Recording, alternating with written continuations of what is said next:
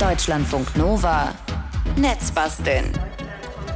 Im Netzbasteln, da bauen wir ja seit Jahren immer Sachen, die ihr nachbauen könnt. Und immer ist Moritz Metz derjenige, unser Netzbastler, ne, der sie für uns bauen darf oder äh, muss. Also jedenfalls meistens kann dann auch, ja, heute im vorletzten Netzbasteln, das es hier in Deutschlandfunk Nova geben wird, zeigt Moritz Open Hardware Projekte, also Projekte, die andere Leute gebaut haben und die ihr natürlich auch nachbauen und weiterentwickeln könnt. Moin Moritz. Hallo Sebastian, schönen Sonntag. Open Hardware heute. Lass erstmal hier so Begriffserklärung machen. Was ist das genau? Also du, du kennst ja den Begriff Open Source. Damit meint man ja meistens Software, also Open Software, Computerprogramme, das halbe Internet läuft mit Open Source und auch Teile deines Handys und und und, eigentlich ja. alles. Ja.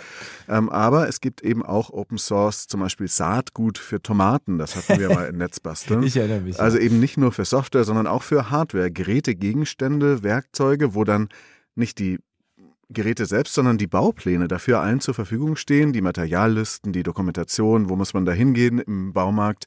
Ja.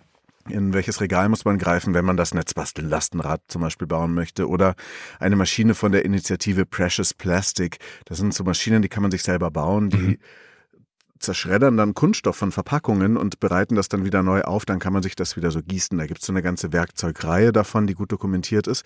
Und der Vorteil ist aber nicht nur, dass man eben Sachen aus Baumarktmaterialien und so herstellen kann, ja. sondern auch, dass Hardware dann reparierbar und veränderbar wird und upgradebar und so weiter. Und wenn das kaputt ist, weiß man auch, woran es liegt, mhm. weil es ist eigentlich ein komischer Gedanke, dass jede gute Erfindung im Lauf der Menschheit irgendwie patentiert wird. Naja gut, ich meine, ne, wenn du überlegst, ne, wenn das Rad damals äh, patentmäßig dann irgendwie so gesichert worden wäre.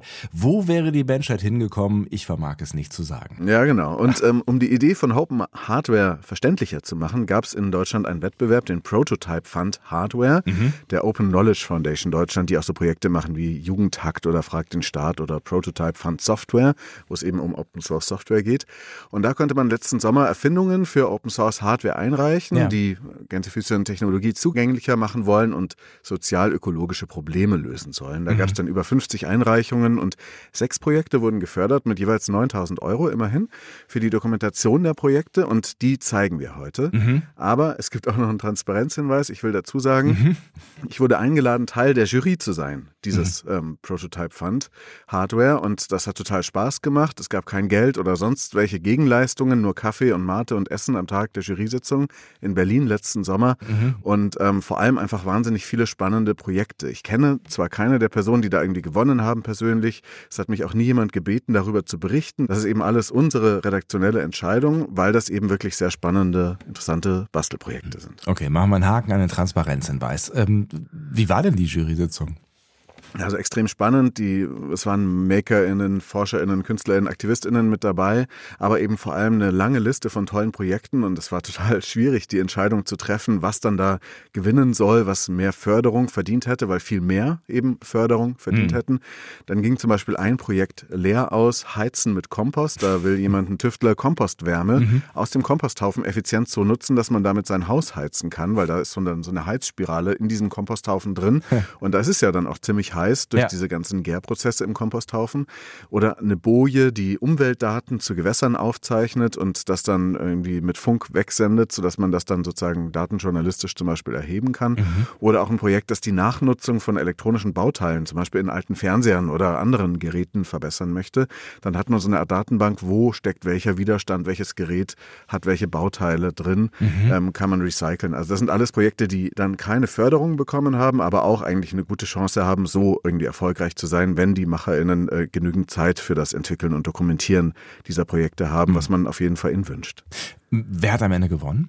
Das stellen wir eben heute vor. Es gab vor wenigen Wochen in Berlin dann das Open Hardware Forum. Das war eine Veranstaltung mitfinanziert von der Deutschen Stiftung für Engagement und Ehrenamt. Und so war das auch alles, ne? also alles ehrenamtlich. Mhm. Und da wurden diese Projekte aufgebaut und vorgestellt. Ich bin da hingegangen und habe dann begonnen, mir die alle nochmal anzugucken. Es war sehr schön, die dann plötzlich in echt zu sehen. Mhm. Und wir beginnen mit einer Textilrecyclingmaschine von mhm. Sarah Diaz Rodriguez und mhm. Natalia Krasnoperova.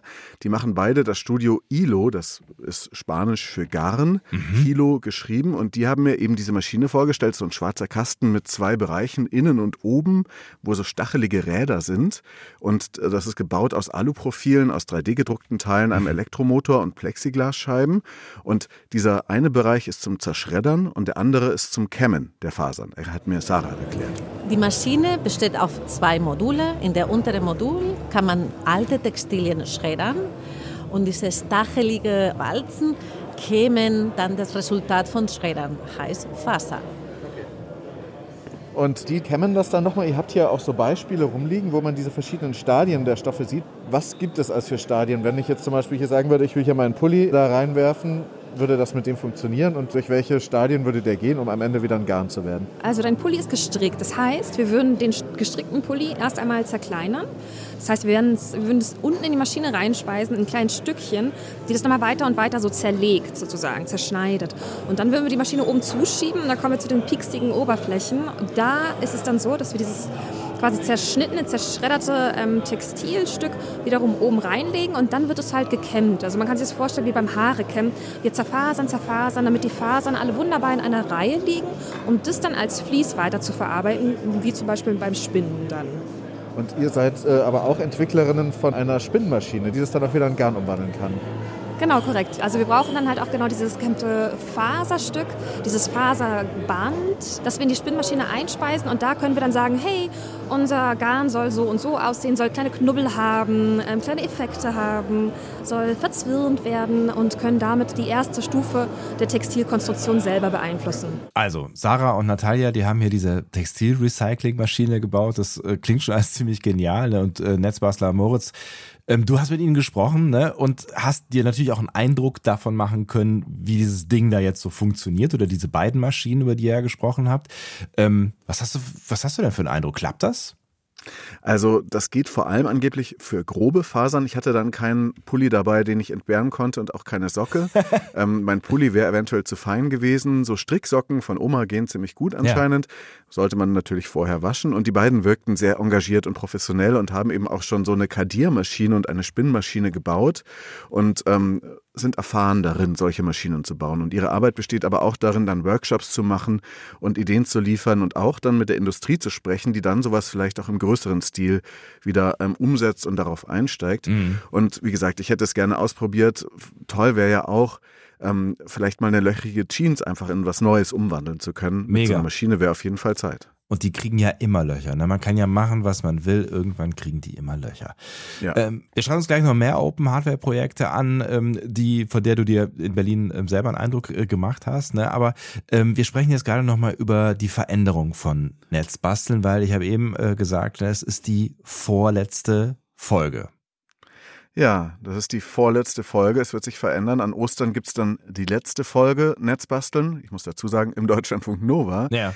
Ähm, aber alle, die den Podcast abonniert haben, sind auf der sicheren Seite, denn der geht mit. Und auf dem Newsletter von Netzbasteln gibt's bald aktuelle Informationen darüber und auch auf Twitter und Instagram und Mastodon findet man ja Netzbasteln sowieso. Mhm. Und wenn ihr uns was zum Abschied sagen möchtet, was ihr zum Beispiel mal selbst gebaut habt, was euch in 200 Folgen Netzbasteln inspiriert hat bei Deutschlandfunk Nova, dann schickt doch eine Signal oder WhatsApp-Sprachnachricht an die Netzbastelnummer 01590 620 1673 und dann spielen wir das in der Abschiedsfolge am Ostersonntag, 9. April. Schickt auch gerne eine Sprachnachricht, wenn ihr Themenwünsche habt für den künftig von mir eher privat weiter betriebenen langen Netzbastel-Podcast, wo mhm. ich dann eben mangels Sebastian Sonntag, und das ist total schwer zu sagen jetzt gerade, ja. mehr MakerInnen sprechen möchte, so wie die Projekte heute. Da ist das schon mal so ein kleiner Vorlauf, so ein kleiner Test, aber auch andere Ideen, was man basteln kann, wäre auf jeden Fall schön zu hören, was man sich wünscht für diese lange Strecke im Podcast, aber auch für die künftige kurze Selbermachstrecke im Schwesterprogramm Deutschlandfunk, über die ich dann später noch mehr verraten werde. Also 0159062011673. Da könnt ihr Signal oder WhatsApp Sprachnachrichten schicken. Sagt uns gerne was Nettes und vor allen Dingen Moritz äh, dann zum Abschied und naja, dann werden wir Ostern quasi den Tag der Wiederauferstehung feiern. Ich bin sehr genau, gespannt. Genau, vorausblicken alles, sollten genau. wir. Ja, immer nach vorne schauen. Das ist richtig so. Deutschlandfunk Nova. Netzbasteln. Eine Maschine, die Textilien wieder in Garn umwandelt, ähm, womit man dann neuen Stoff herstellen kann. Das ist ein Beispiel, was wir euch eben schon mitgegeben haben. Wir sprechen nämlich heute über Open Source Hardware Projekte, die die Welt ja vielleicht ein bisschen verändern sollen, vielleicht ein bisschen besser machen und vorgestellt wurden die beim Open Hardware Forum in Berlin und die haben dann auch eine Projektförderung bekommen. Und wir müssen dazu sagen, äh, mit dabei war unser Netzbastler Moritz Metz, der war Teil der ehrenamtlichen Jury. Wir kommen jetzt ähm, zu einem Windrad und zu einer Wasseraufbereitung, Moritz. Ne? Genau, ich habe mir das Windkit von Immanuel Dorn und Lukas Färber zeigen lassen. Das ist so eine Windturbine, so ein Windrad mit horizontaler Achse, also so wie die überall in der Landschaft rumstehen, außer vielleicht in Bayern und auch so ähnlich wie unser Windrad, das wir mal aus einem Nabendynamo und Netzbasteln 110 gebaut haben. Ja. Und dieser Rotor von diesem Windkit hat aber zwei Meter Durchmesser, da stand also ein richtig großes Ding und das habe ich mit Lukas und Immanuel genauer angeschaut. Jetzt bin ich bei Immanuel und bei Lukas von Windkit und ihr habt ein Windrad gebaut, das äh, hier sich auch drehen lässt. Man muss nur aufpassen, dass man dann niemanden irgendwas abreißt. Wenn man da jetzt noch ein bisschen doller dreht, Achtung, dann dreht sich ein kleiner Elektromotor mit einem Klebeband dran, der dieses, der davon angetrieben wird. Das ist jetzt so der Demo-Fall. Wie viel Strom kann das Windkit ungefähr erzeugen? Das Windkit kann ungefähr dafür sorgen, dass du im Jahr 200 Mal deine Waschmaschine damit betreiben kannst. Und der Vorteil gegenüber einem Solarpanel, dass es auch nachts läuft. Ja, der Vorteil ist, dass es sich halt sehr schön mit Solar ergänzt, weil meistens ist es so, wenn die Sonne nicht scheint, weht der Wind und ähm, PV und Wind soll, kann man sehr schön zusammendenken. Genau. Wie funktioniert das innen? Also da ist innen der Generator in der Narbe des äh, Windrades angebracht. Vielleicht gehen wir da mal kurz hin. Es sieht ein bisschen aus wie ein Kugellager, aber auch eine Achse? Genau, also wir haben die drei Rotorblätter, die ja den Wind einfangen und dann in eine Rotation umwandeln. Die sind auf einem Teil des Generators angebracht. Man nennt den Teil des Generators Rotor oder Läufer, weil der sich halt mitdreht. Und ähm, da drinnen sieht man einen Teil, der sich nicht bewegt. Ähm, da sind so Spulen drin. Und an dem Teil, der sich bewegt, sind Magnete dran.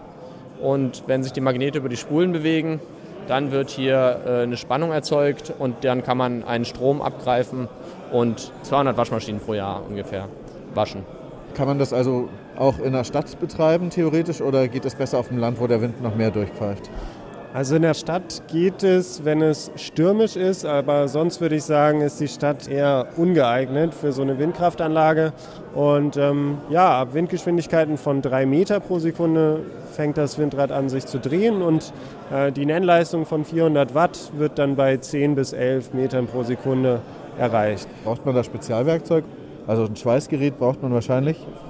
Ja, genau. Wir haben das Windkit so äh, designt, dass es quasi einfach nachbaubar ist, wobei das auch so ein bisschen auf deine Fähigkeiten ankommt. Es gibt tatsächlich ein Teil, was geschweißt werden muss. Sonst haben wir wirklich darauf geachtet, dass es wie so ein IKEA-Baukasten ist. Also ich packe das aus, habe die einzelnen Teile, schraube sie zusammen und im Idealfall kann ich noch am gleichen Tag Wind produzieren.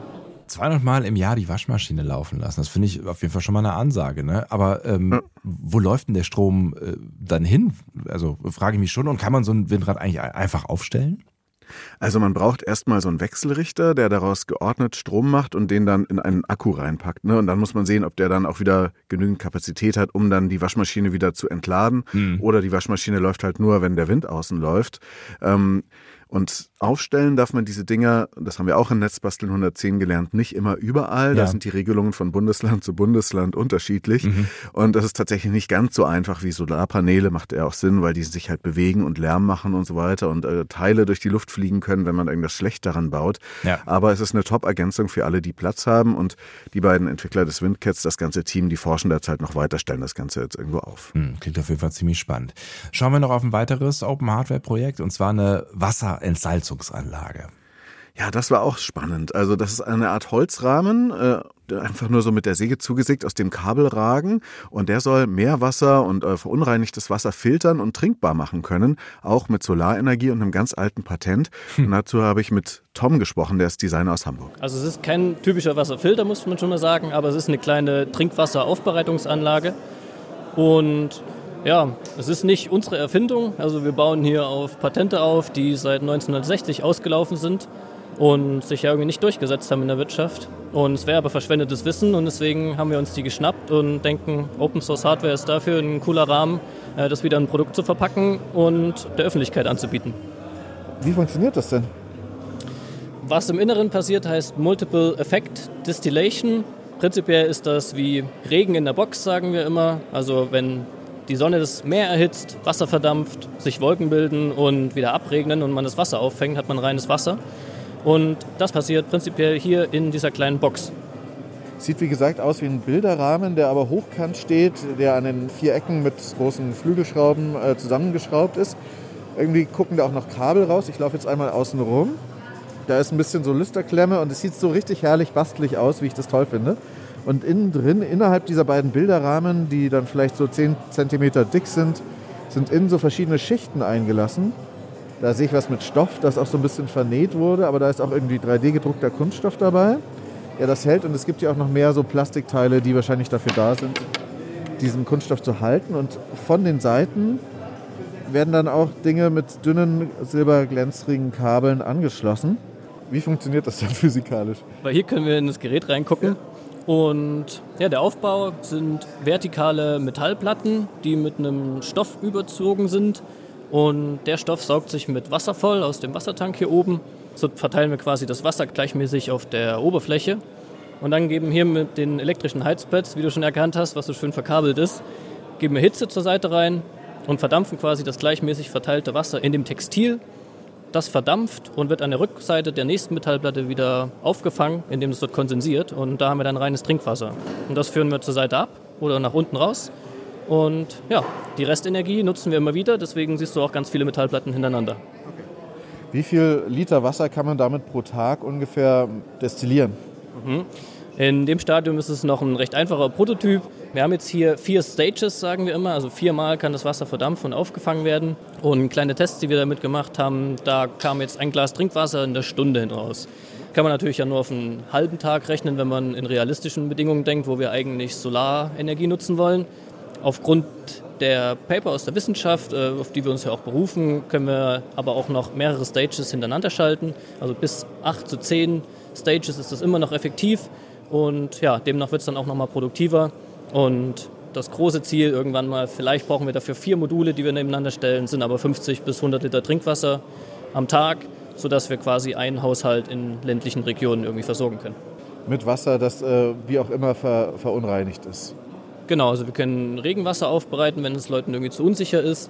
Unsere große Vision ist natürlich irgendwie Meerwasser, Salzwasser aufbereiten zu können, weil das gerade in wassergestressten Regionen äh, auf der Zustand ist, dass natürlich da Leute nah am Meer leben. Also Tom aus Hamburg, der hat eine Wasserentsalzungsanlage mitentwickelt und an diesem Projekt arbeiten auch aktuell Leute aus Athen mit und auch Makerspaces in und um Athen mhm. und auch in Ghana. Da geht es darum, dann jetzt wirklich praktische Erfahrungen damit zu sammeln, wie gut das geht mit dem Meerwasser und mit anderem Wasser.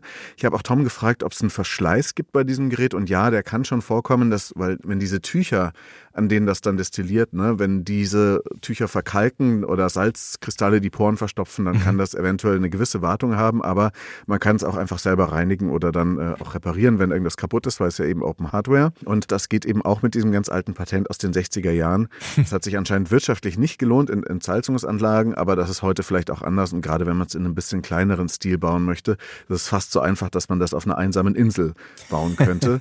Und die wollen eben diese Idee am Leben erhalten in Form ja. von Open Source Hardware. Finde ich eine gute Idee. Und Links zu allen Projekten, über die wir hier sprechen, die gibt es bei uns im Netz auf deutschlandfunknova.de, aber auch at Netzbasteln bei Twitter, da findet ihr die auch und auch auf Instagram und Mastodon. Und nochmal zur Erinnerung, ja, wenn ihr uns zur letzten Folge Netzbasteln, das ist die nächste Folge am Ostersonntag, noch was ausrichten wollt, zum Beispiel, äh, welche der 200 äh, Netzbastelprojekte euch ähm, inspiriert hat, wo ihr vielleicht dann äh, auch wirklich mal was nachgebaut habt, was vielleicht bis heute sogar auch hält und ihr irgendwo im Einsatz habt, dann schickt uns gerne Sprachnachricht und zwar an die Nummer 0159 0620 1673 und ähm, ja, die spielen wir dann mit ein bisschen Glück auch dann hier im Radio beziehungsweise im Podcast 0159 0620 1673. 73. Moritz Metz, unser Netzbastler, hat Leute getroffen, die Lösungen für Probleme bauen und die Dokumentation dann einfach online stellen. Das ist auch das Ziel von Open Hardware Projekten und ähm, die hat Moritz kennengelernt als Teil einer Jury, ehrenamtlichen Jury, die sechs Projekte gefördert hat und wir sprechen über diese sechs Projekte, weil Moritz mit ihnen gesprochen hat. Er hat mit den Erfinderinnen und Erfindern gesprochen, die aus ganz Deutschland in Berlin zusammen gekommen sind. Und wir wollen uns jetzt noch drei Projekte anschauen, ähm, ne, zumindest auch mal kurz anreißen und verlinkt sind sie alle auch im Netz auf deutschlandfunknova.de. Eben waren wir schon beim Wasser beziehungsweise beim Wasser in Salz. Ne, dazu passt eigentlich noch ein weiteres Projekt und das ist der Heißdampf-Geschirrspüler. Ja, da habe ich mich auch gefragt, was ist das dann eigentlich? Und das wird gebaut von einer Gruppe von Menschen um Andri und Mario aus Potsdam vom mhm. Fab Lab dort und die engagieren sich auch so in Aktionsküchen, ne? zum Beispiel bei Camps oder Festivals oder auch Krisengebieten, vielleicht auch in Lützerath und so weiter. Und ja. wenn dafür viele 500 oder 1000 Leute gekocht wird, dann äh, ist da sehr viel Hektik. Es muss einfach alles funktionieren und abspülen ist ein kritischer Punkt, weil sich dann da natürlich auch ähm, Keime oder sowas verbreiten können. Das heißt, die brauchen Hygienestandards und deswegen haben die eine Maschine erfunden, die dort so ähnlich wie in der Gastronomie das Geschirr ganz schnell und ganz sauber kriegt. Jetzt stehen wir vor so einem silbernen Kasten, der ungefähr die Größe eines Geschirrspülers auch so hat. Er ist ganz silbern, aus Edelstahlblech, glaube ich, zusammengeschweißt. Daneben ist noch ein Wassertank für 60 Liter Wasser und drunter ist ein... Ein Hockerkocher, der mit Gas betrieben wird, mit Propangas. Ist im Prinzip eine große Variante von einem Gasherd. Genau, also prinzipiell geht es darum, dass wir versuchen, mit Heißdampf Geschirr zu reinigen und dass wir eine möglichst hohe Temperatur brauchen da drin. Und das erreichen wir also durch den Hockerkocher und da drin wird eigentlich ganz normal Wasser erhitzt, aber dort ist auch noch eine spezielle Kondensationsschale drin, wo das abtropfende Wasser vom Geschirr nochmal extra äh, abgeführt wird. Deswegen sind hier drei Hähne. Das ganze Ding ist halt geschlossen, wird vielleicht am Ende auch ein kleiner Überdruck sein. Und das heißt, wir müssen eine, eine sehr hohe Temperatur erreichen, weil bei dieser hohen Temperatur wird praktisch das Wasser gasförmig und hat in diesem Zustand den höchsten Reinigungseffekt. Und wir haben auch gesagt, wir wollen im Gegensatz zu traditionellen Geschirrspülern ohne Chemie auskommen. Und bei diesen Temperaturen ist äh, Wasser ja auch fettlösend, sodass man auch praktisch einen hohen hygienischen Standard erreichen kann, ohne irgendwelche Zusatzstoffe.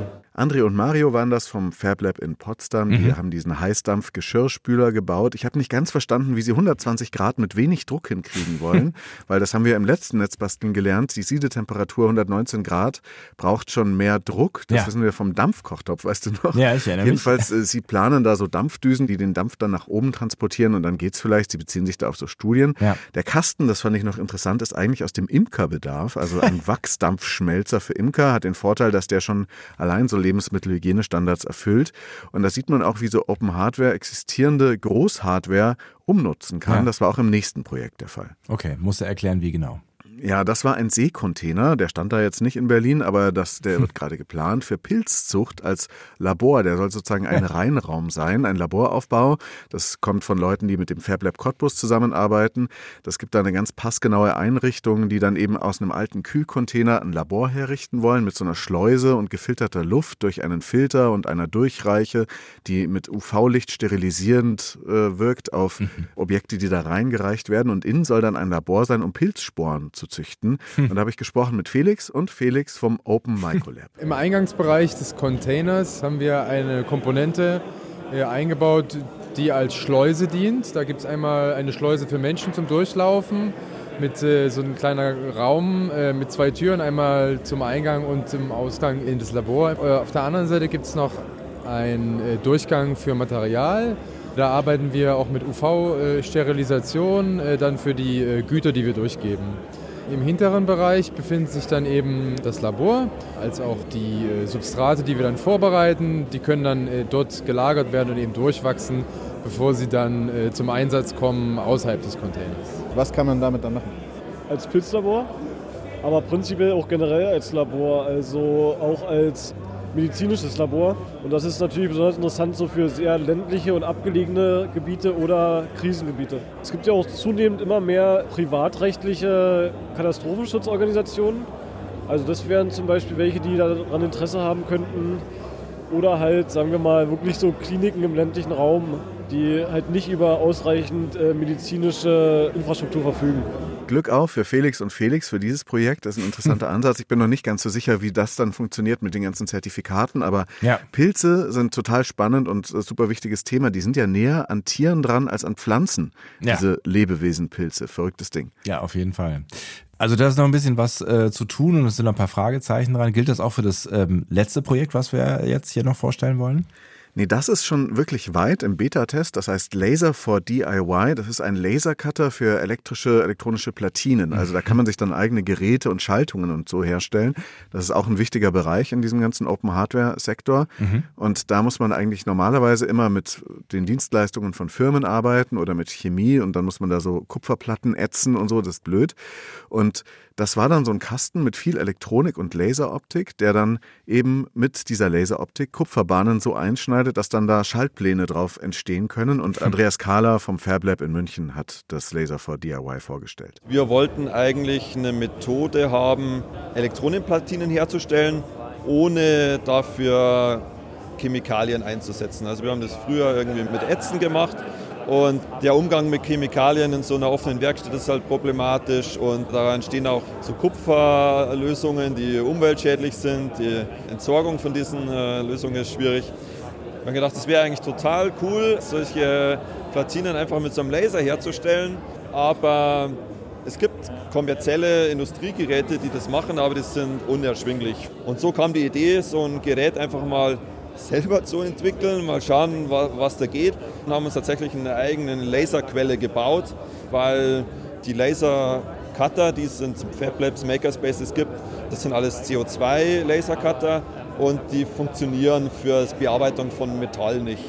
Und wir wollen ja Platinen herstellen, das heißt, wir wollen die Kupferschicht von diesen Platinenrohlingen abtragen können, um da eben diese Leiterbahnen ähm, herstellen zu können. Und da braucht es eben eine spezielle Laserquelle für.